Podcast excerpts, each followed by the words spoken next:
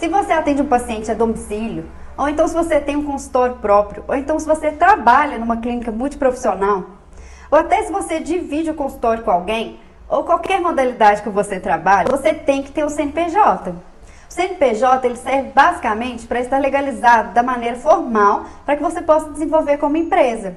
E aí você vai ser uma empresa, sabia? De verdade. E os pacientes, eles buscam profissionais que são regulamentados.